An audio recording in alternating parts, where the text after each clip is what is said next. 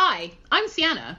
Hi, I'm Christina. And you're listening to Behind the Curtains podcast, a podcast brought to you by English Touring Theatre. Join us as we chat to some amazing creatives and movers and shakers in the world of theatre off the stage. From directors to producers to choreographers, production managers, writers, and dialect coaches, we're spotlighting the folks that are the backbone of the industry. We'll be reflecting on life and work in a pandemic and thinking ahead to what the future might hold in these uncertain times. Our guests will also tell you their stories and share their career journeys, each unique to them.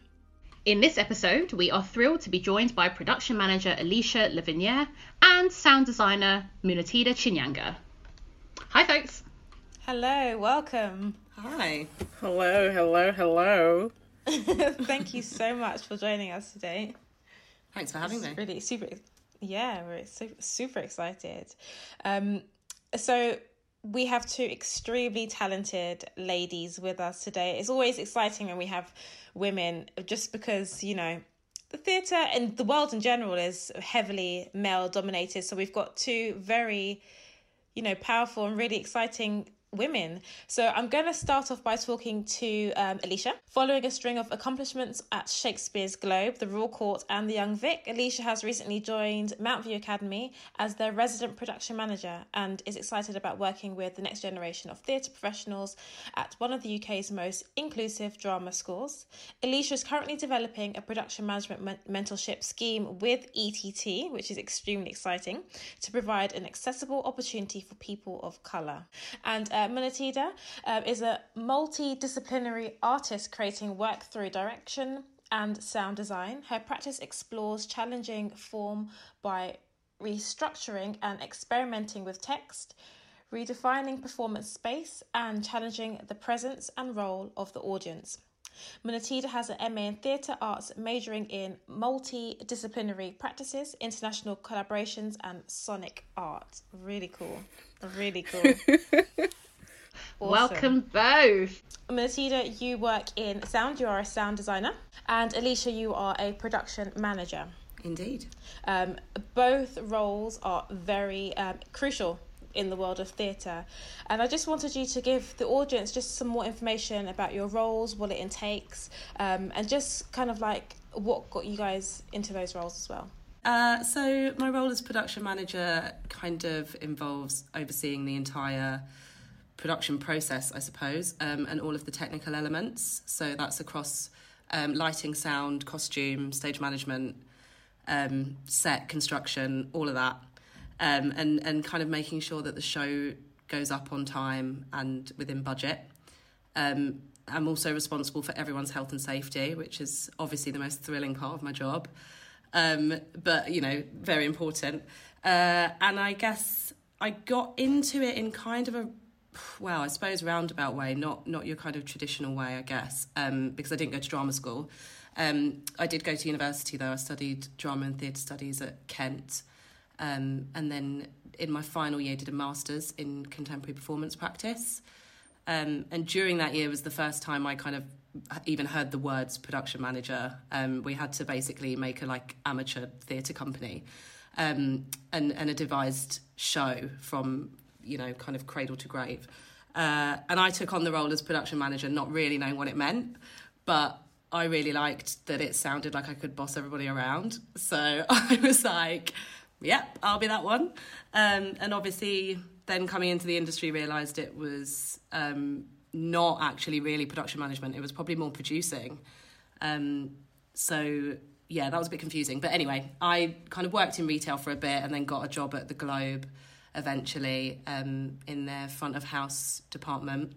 I was looking after the volunteer stewards um, and then saw a traineeship come up at the Royal Court, which was in their production department. Um, and I got that job. So I was there for a year, um, working closely with the production manager and the company manager there. Um, fell in love with production management and then got the job as um, production manager of the studios at the Young Vic.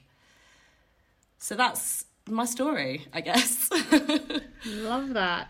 I was going to ask you, just following on from that, what a typical for a production manager? Because years ago, I did a um a course when I was about eighteen years old, which was on production management, and it was just going to different theatres and kind of understanding how it works. And I remember the only thing that I can remember from such a long time ago was I remember making a lot of props. Um, so I never really understood a lot about production management, and I know there's you know there's different roles in production management. What does a typical day um, in your role look like? Um, gosh, it really varies, um, which I guess is one of the reasons I love my job. Um, because it, yeah, it really does vary. I think uh, when I'm in a production period, so for example, at the moment, um, we're we've just finished a week of fit up, and we're going into tech. So at the moment, my day looks like um, getting the team together in the morning, delivering a toolbox talk, and making sure everybody is kind of aware of the plan of the day. Um, and then uh, during this period, I mostly need to kind of step away from all the action because I'm the person that needs to have eyes sort of everywhere. Um, so I can't get too bogged down in in one particular thing. You know, I can't go run off and make a prop, for example, because then I can't see what the lighting department are doing. Um, so it's kind of just yeah, taking a step back, I guess, and and making sure everything's running really smoothly and that people aren't falling off ladders. Um, and that people are wearing the correct, you know, PPE and all of that stuff. Especially now with COVID, it's like a whole other um, minefield. But I won't go into that just yet. Because um, you did mention about COVID, so um, how would you say that you know how has things changed? How's your work changed, or the directions that you have, all the things you have to do change since COVID has taken its residence um, um, in our lives? Yeah, I guess. I guess in um, a kind of logistical sense, it has meant that um, we've had to think of an additional strand of health and safety. Um, normally, I've got my kind of you know basic health and safety things that I that I check off that don't really change that much from show to show. Um, but at the moment, we're you know, as everyone has been saying for the past six months, it's unprecedented. Nobody, nobody knows how to work in these conditions, and particularly in our industry because it has completely shut down for the past six months. So as people are just starting to go back, and um, you know, I'm at a drama school, so obviously, um, we we've had to start kind of straight away, um, just getting straight into it without much guidance um, in terms of production. There's lots of guidance in terms of keeping the students safe, but um, yeah, basically we have to just clean a whole lot more than we ever used to.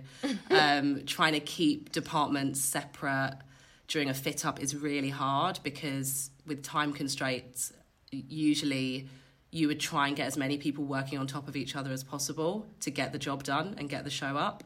But at the moment, we're trying to keep you know the number of people on stage at any one time at a minimum yeah. um, just to try and avoid um, any transference and you know touch points on set uh, are obviously really difficult the cast want to run around and roll on the ground and you know do cartwheels mm. and aren't allowed to like it's it's a whole lot of no i'm having to deliver yeah. a whole lot more no's to people which is really sad um, but you know, it's it's for the sake of of people's health. So yeah, that's that comes top.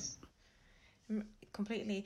And um, Tida, I guess the same question for you would be if you could just like explain exactly what your role intakes um, and what a typical day looks like for you as a sound designer on the essential basic level foundations.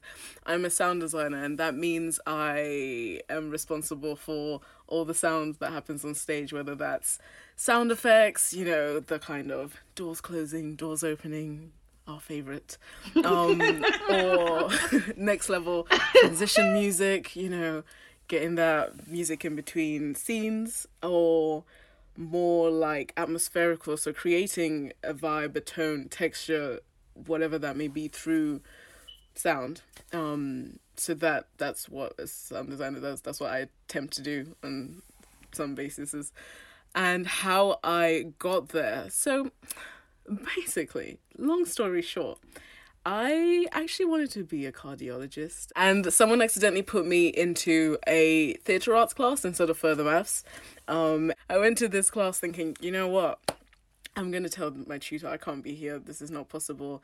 Um, but I wanted to say to her face because I'm not. I didn't like emails. I wanted to explain myself. It wasn't my fault. Yeah.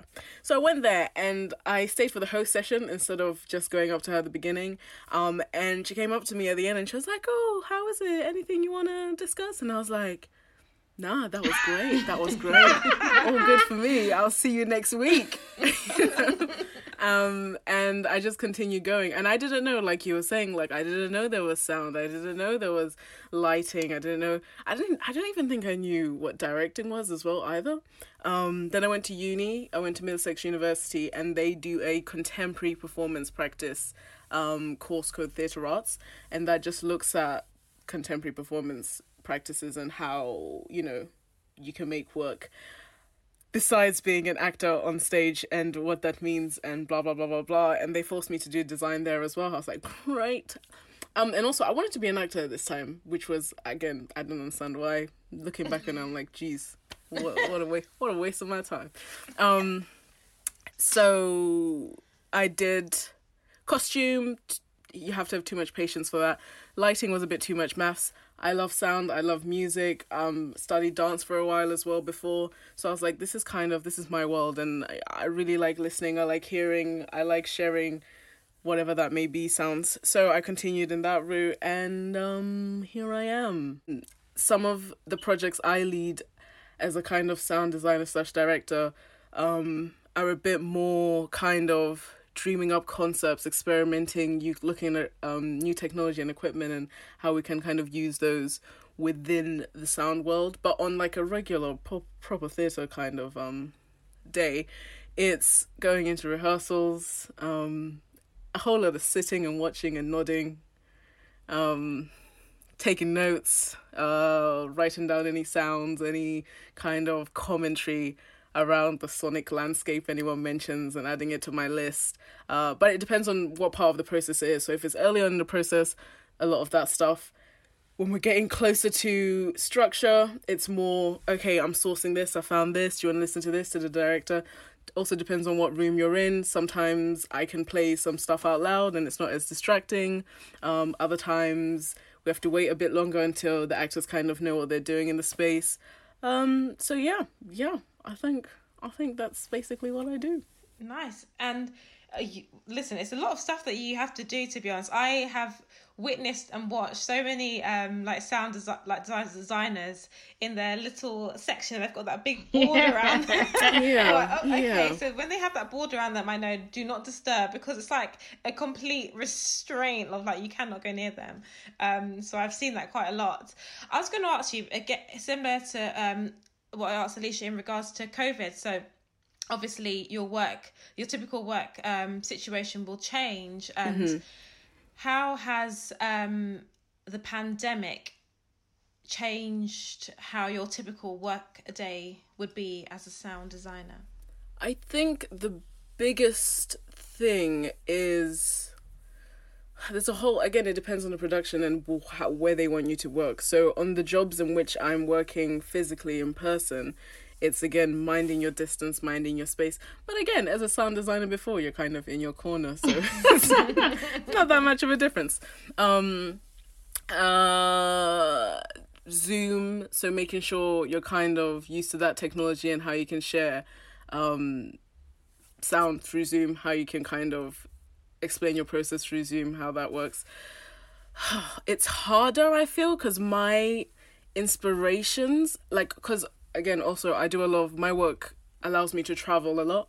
So covid has kind of you know stopped that which meant that i'm all the inspirations and kind of visuals and sounds and qualities and textures things that that i kind of soak in um when i'm walking and living my life uh are not there anymore. So there was a time period of time when i was like oh i, I just don't know. I don't know how i'm gonna do this. I don't know if this makes sense.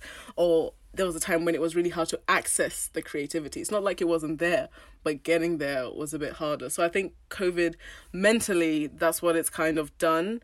Um physically not that much of a difference. Just making sure keep your distance, cleaner, clean your spaces. This weekend I'll be doing some headphone stuff, so that may be a challenge in terms of like cleaning equipment. I don't know Headphones. what that will look like. What does that mean? Um, So the production I am currently working on are using silent disco headsets, nice. the classic. Um, right.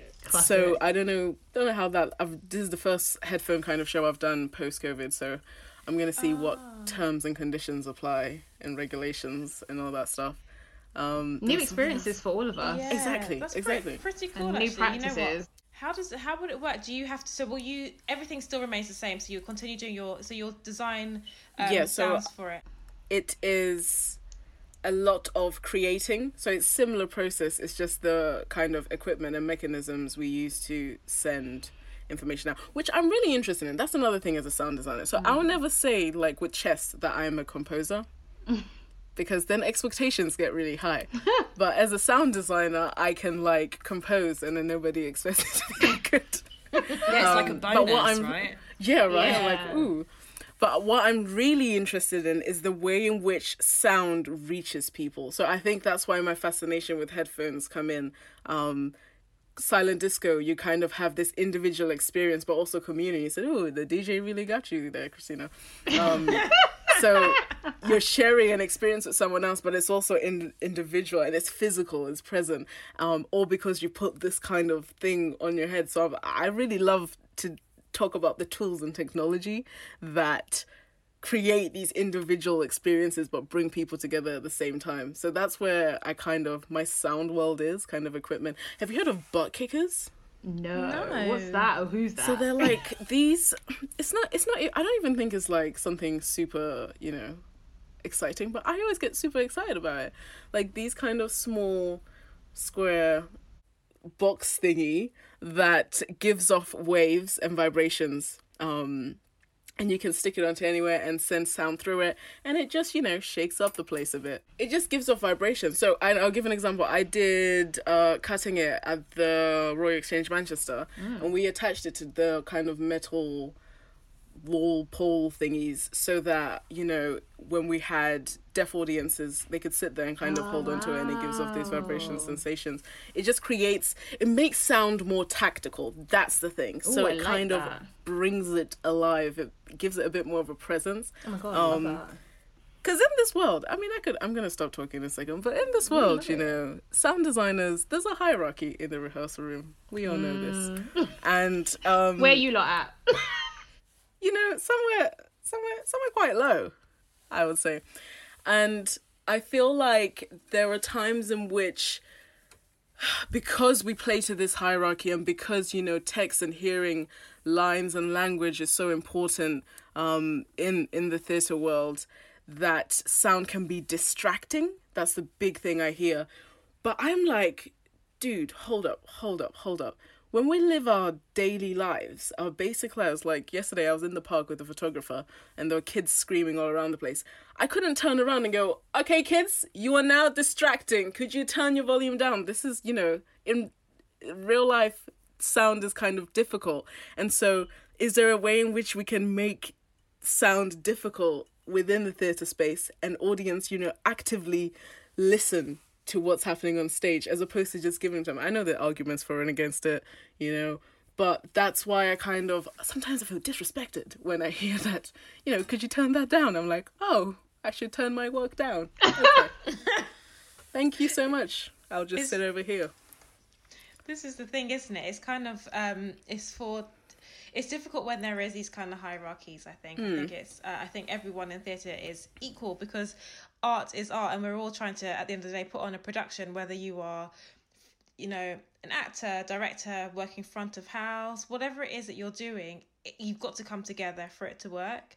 Um, and you know, it kind of stems off from the next question I was going to ask you both, which is. Um, a bit about your role. So, Tida, just um, in regards to your role, as we know, it is a heavily male dominated um, role in sound design, and it's also very white male um, dominated. So, just we just want to find out basically what challenges have you faced, or if you've faced any or not faced any, um, being a sound designer and being a black woman as a sound designer in the industry? I think this was a really like big issue at the beginning. Um where and sometimes it's not I th- I don't know how to put this together. It's going into a room and then realizing that maybe and there's so many levels to it. Like i just mentioned the hierarchy thing. So i'm in a room my work is kind of not being valued and then i'm thinking is it because of the designer hierarchy? Is it because i am a woman? Is it because i am black or is it because of a combination of all the three together? So at the beginning there was a lot of struggle and st- struggle and stress um, in kind of delivering designs, you know, the nervous, the nerves, the anxiety, um, and I, th- you know, because I'm I'm also a director, so I was like, I'm good at reading people, and sometimes it just felt like there was something off or anything I did was kind of wrong, but there wasn't an explanation as to how and why, and then after a while, things slowly start to fall, and you're like, ah, I'm the diversity tick. Okay. So there's, I really didn't have to be doing any of the work, to be honest. Um, because you just wanted a doorbell. You didn't really want me because of my interest or in or my study in headphone art and how blah blah blah blah blah. You you weren't really interested in that. You just wanted a black person in the room for black so and so and so and so and such. Um, so I think that was the first challenge, and then you just get the basic stuff that you get, you know, in um, standard everyday life. Uh, a lot of mansplaining, um, and sometimes you're just a bit tired. So I I remember someone sitting next to me and explaining how you stack something on QLab, and I was like, oh my god, really? Like I I didn't like I didn't I didn't I don't even have a degree in this thing.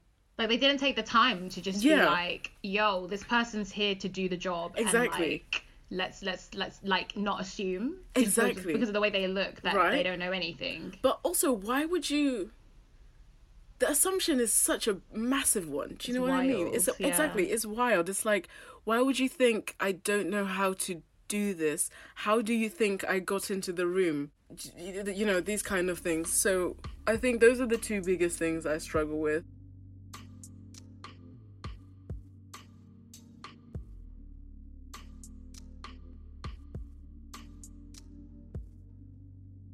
I guess with um, you know production management again I mean for a long time it's been heavily male dominated. I know things are starting to change and I'm, starting to see more women but it's very rare to see black women um, in your um, field. And also with everything the project you're doing at the moment with ETT which is to get you know underrepresented people in a stage management which is a huge thing. I mean what kind of setbacks have you faced um, and just if you just give us a bit more information about um, the project you're doing with ETT because I know that's kind of linked into representation.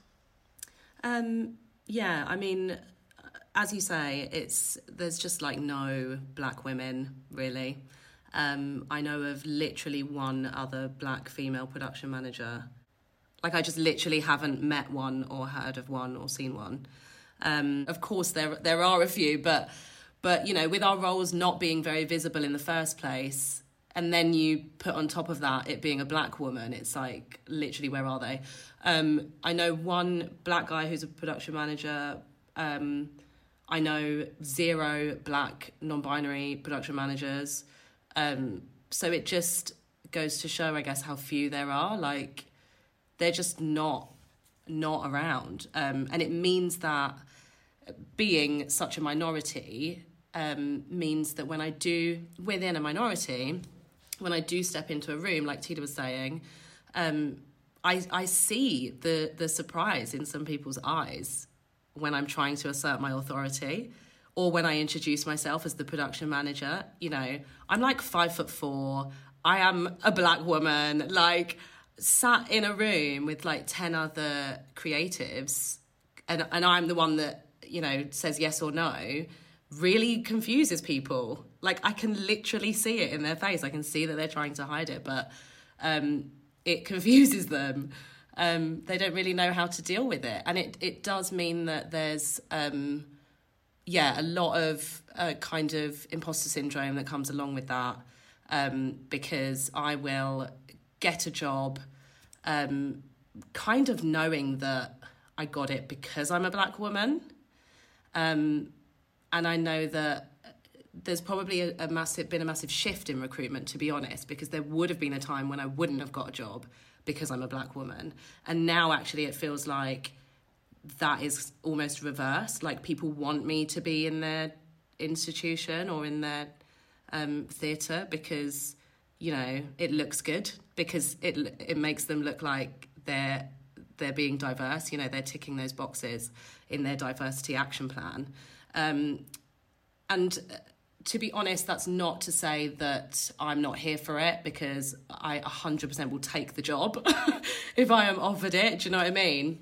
And also, if I have to be that person that changes the face of, of a theatre or of a drama school, then so be it. I'm happy to be that person and kind of fly the flag and try and be as visible as possible so that the next generation of black production managers who are, you know, young girls can see that actually it's it's possible for them, you know, to be the next one.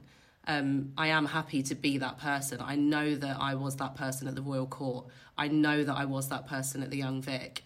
Um, and it does it does take a, a kind of strength and honesty, I think, to be able to um, accept that as a thing but I'm the kind of person that is gonna see an opportunity and run with it. You know, I'm gonna see an open door and I'm gonna run as fast as I can through that door, and I'm gonna keep going rather than looking at it as a handout. It's it's hard. It's really hard. It's challenging basically because I think for me when Tida was talking, I was a bit like, it really basically pisses me off that it's like people won't assume that you're there because of your talent first and foremost.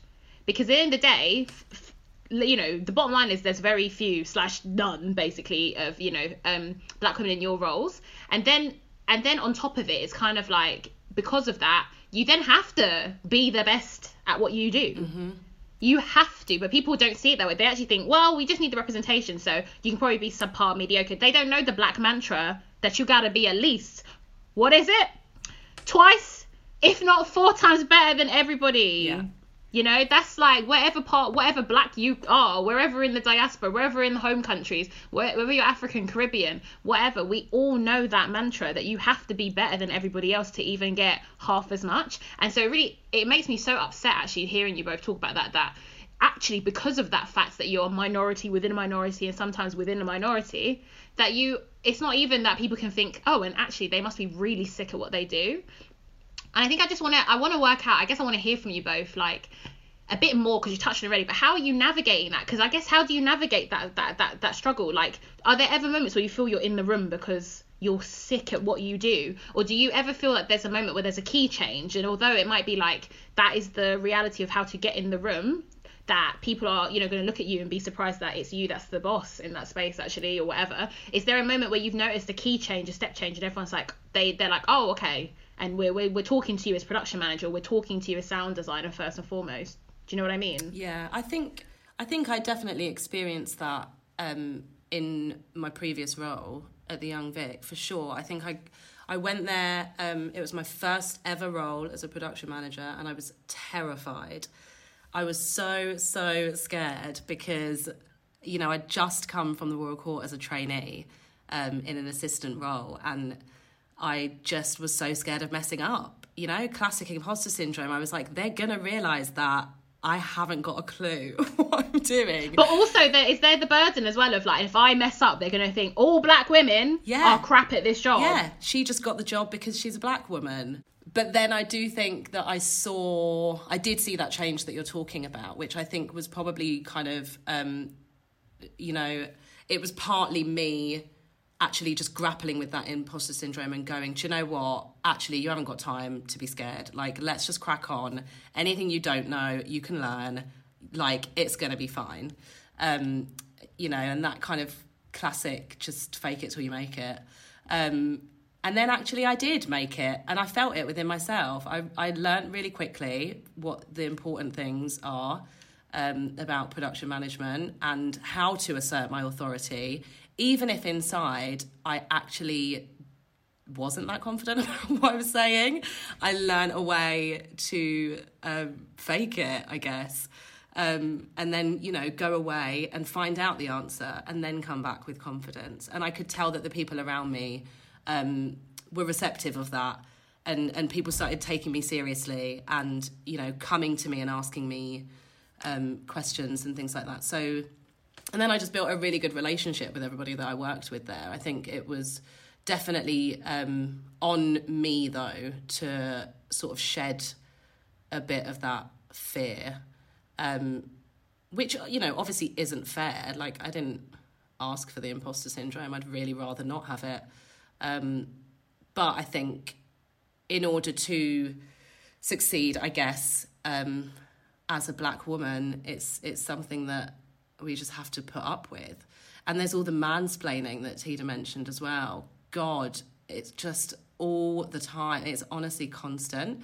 It's so boring. That I don't think will will ever go, probably, which is really depressing.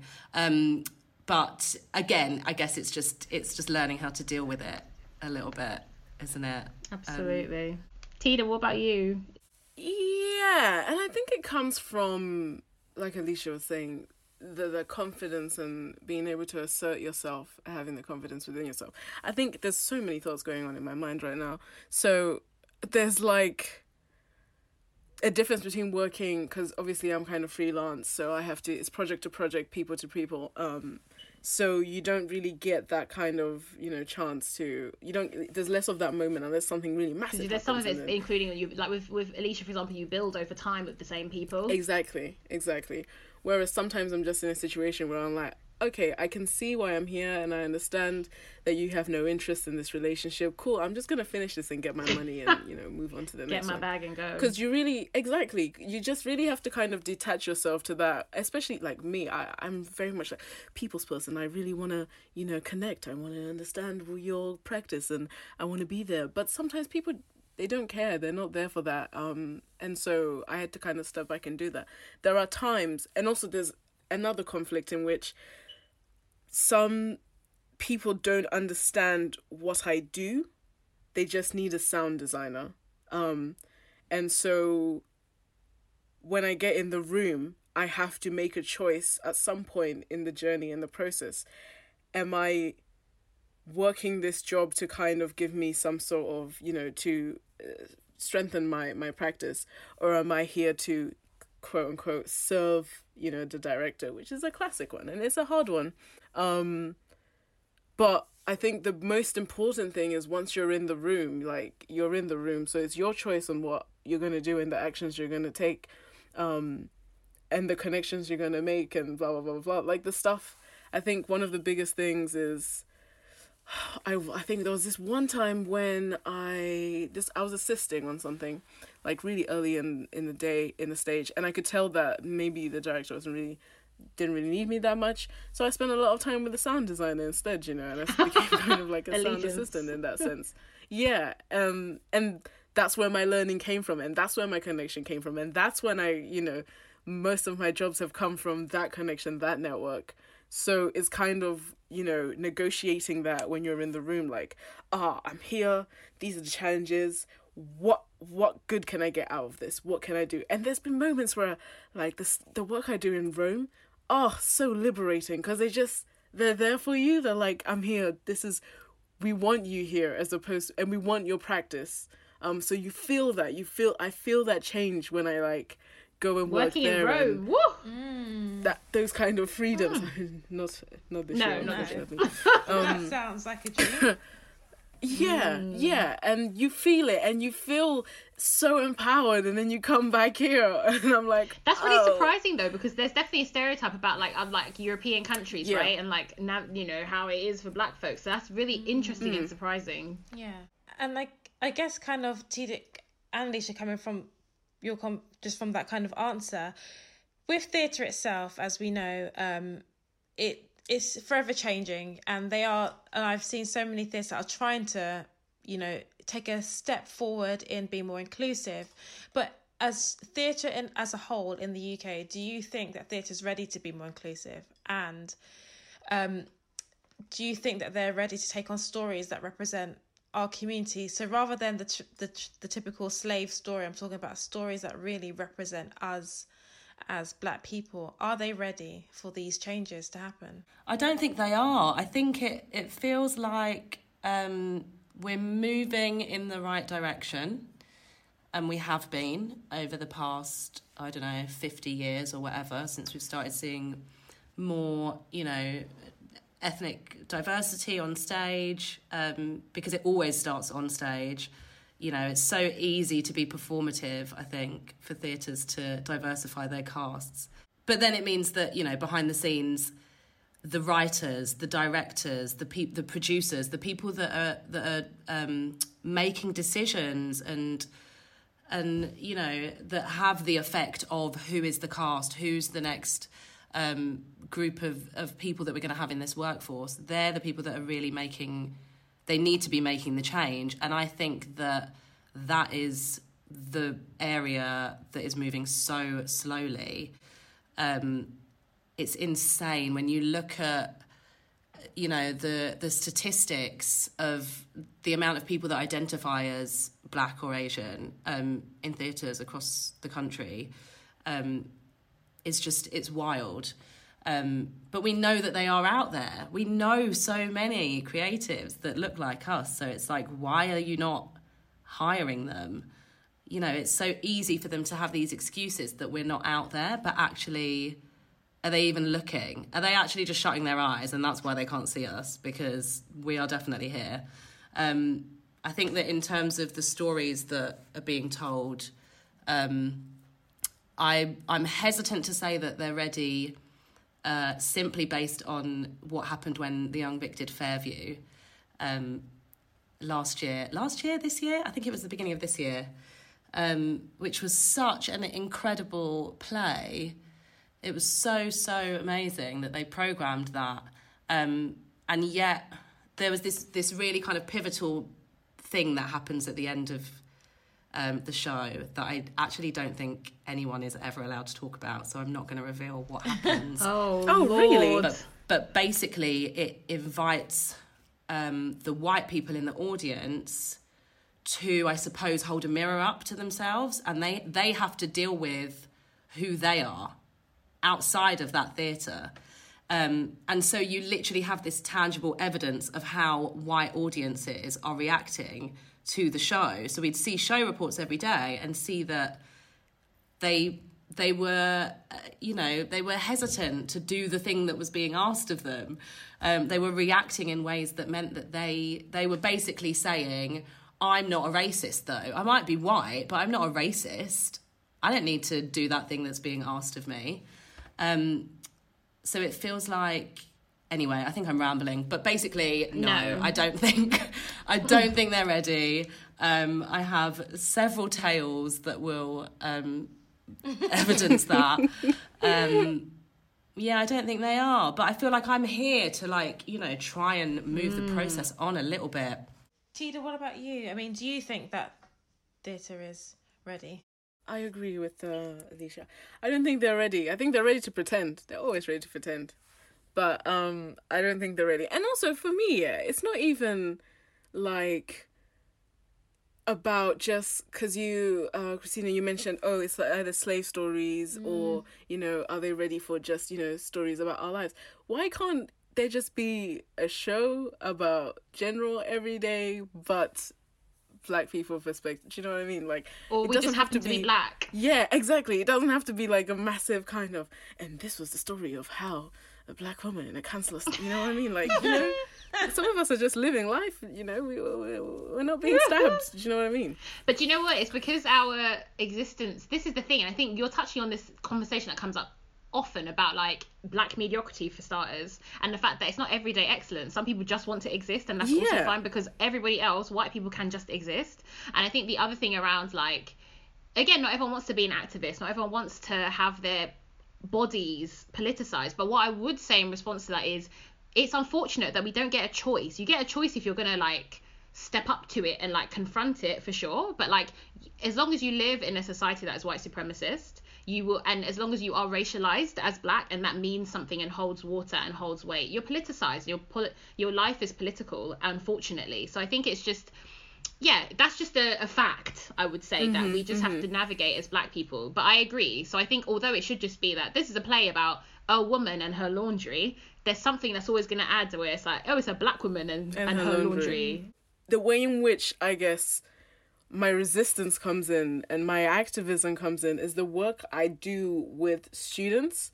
Um, I spend a lot of time like one of another massive issue that I found is that a lot of people, a lot of you know, uh, black Asian um, students, performers, as artists come from bigger cities, bigger European cities to London because you know this is where the magic happens. This is where this, this is where you become someone. Um, and then they get here and they're sitting in the audience, looking on stage, and they can't see themselves. They can't find themselves. They don't have the right accent. They don't have the right body. They don't have the right tones, They don't know how to say certain words. And I was just, you know, there was a moment where I, there was moments where I was like furious that some of my, you know students that I'm working with really feel that there is no way they could go on stage without drama school um, uh, training and all this kind of stuff. So I spend a lot of time creating like exchange pro- programs in which students from all over different European cities can come together and kind of create work through learning from each other in that sense. How do we empower the future generation to then, you know, actively define and redefine themselves as opposed to you know that was a struggle with me i was coming through nobody's programming my work because you know it's it doesn't fit into the you know program. It's not making any sense. It's not uh, conventional. So there's no space for me. So how do i then set up that space for myself? Um and i think that's one of the only ways in which change can kind of begin to go somewhere. Um because i'm I don't know about you guys, but I'm tired of fighting with venues now. I'm tired of fighting with theatre. So maybe there's a way in which I can do something else with artists.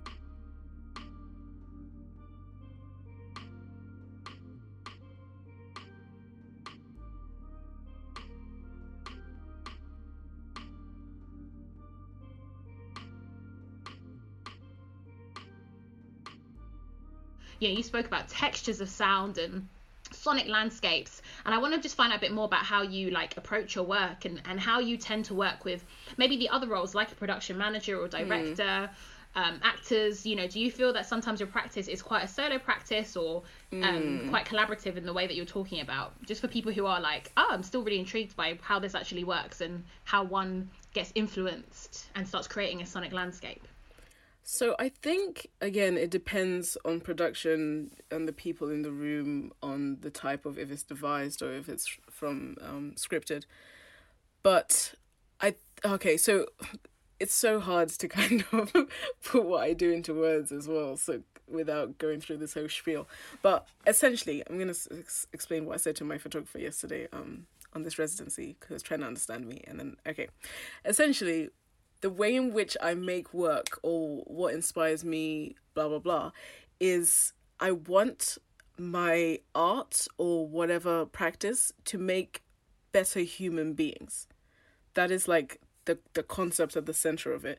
How do I kind of give people the tools that whatever through whatever experience through watching my show through listening to um the design what am i kind of challenge challenging them to do what tools am i giving to them that then they will take out of the theater out of the performance and apply it to everyday kind of situations Okay, so Tida and Alicia, um, it's been like a super interesting conversation so far. And again, we've been thinking about like all the problems, particularly with your roles. I think because they already feel a little bit niche compared to maybe like some other backstage roles, even though they shouldn't be. Um, and so you have like unique challenges. Um, but obviously along the way in your careers there surely have been people that have uplifted you we just like to find out um, who your sung or unsung heroes are basically um, that you brought along so alicia who did you choose tell us a little bit about them and, and hopefully people can go and find out a bit more about them after this conversation Um, so I chose Stephen Kavuma. Um, he is a uh, theatre director, writer extraordinaire. Um, I actually first met him at the Royal Court when he was um, assisting. He was an assistant director on a show that I was stage managing. Um, and we were kind of just pals, and I didn't really think that much of what was going on. And then all of a sudden, I started seeing his name um, popping up everywhere. Um, he started, you know, he was assisting at the national. He was going on to direct, you know, of his own accord. He's really doing bits for for us, um, you know, and getting more black people into the arts. So Amazing. well Love done. Stephen. Lift up Stephen's name. Thank you. awesome. And um, Tida, you're, you know, just quickly, your person. Who is it that we're trying to lift up in this conversation? So my person is the executive assistant to the artistic director of the Young Vic, and her name is Olivia Nwabali.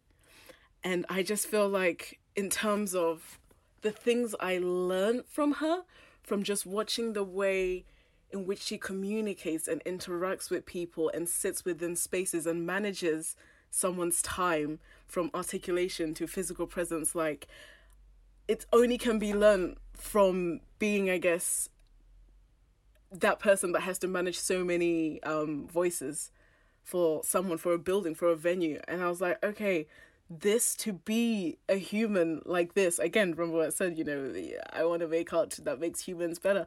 So to have someone like this who is essentially, you know, an administrative artist in a sense, um, is very important. And also it shows that I don't know, there are these these roles exist for anyone, you know, who's black and may not want to be on stage, you know, as I say, but you can also be an artist off stage. It's not, you know, there is no doubt she's an artist and she is supporting the facilitation of whatever vision is happening at that venue, at that space.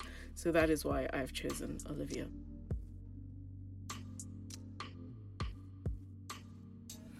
And just to kind of like finalize, what can we expect from you guys next, and um, where can we find your work? Um, I've got, I mean, the next exciting thing that's happening in my life, hopefully, fingers crossed, hashtag COVID, in Parma. So next year, April, I'm doing, I have been selected as the international um, artist, blah, blah, blah. And I'm going to take over the city of Parma in Italy. and it's going to wow. The whole city, girl. massive sound installation. Don't know how Oh, it's going to be wait. achieved, but Take me with you. I'm coming. Yeah. Come through. through. there. yes. What about you, Alicia? What are you up to? I guess settling in at work and stuff like that. But where can we find you in your work? Um, yeah, I'm settling in at Mountview. Um, we've got lots of shows coming up, um, and they will be available to watch online. Um, so if anyone was interested, they can go on the Mountview website and they can sign up to um, log in to watch the students' productions for this season. Because we don't have any audiences in real life, unfortunately. Um, but at least we're making the work. Um, I'm also, as I mentioned, building this mentorship with ETT. So um, for any of you listening that are budding uh, production managers of the future um, and black or Asian or ethnically diverse, then uh, look out for more information about that, um, hopefully in the new year, um, and you can apply and and I will be your mentor. That's amazing. Congratulations to you both, yeah. and thank you so much for all the work that you've done, that you're doing. So it's been it's been wonderful, another wonderful conversation. Thank you so much to our guests, uh, Alicia and Tida. Um, tune in next time as we have a bit of a family affair and catch up with voice and dialect coach Hazel Holder and producer Alison Holder. Um, amazing creators in their own right who also happen to be siblings. So we'll see how that goes. Um, we're very much looking forward to that conversation. Catch us fortnightly. Episodes will be available everywhere you get your podcasts, including iTunes and Spotify. And don't forget to follow ETT on ETT Tweet on Twitter and at English Touring Theatre on Instagram. We'll see you next time.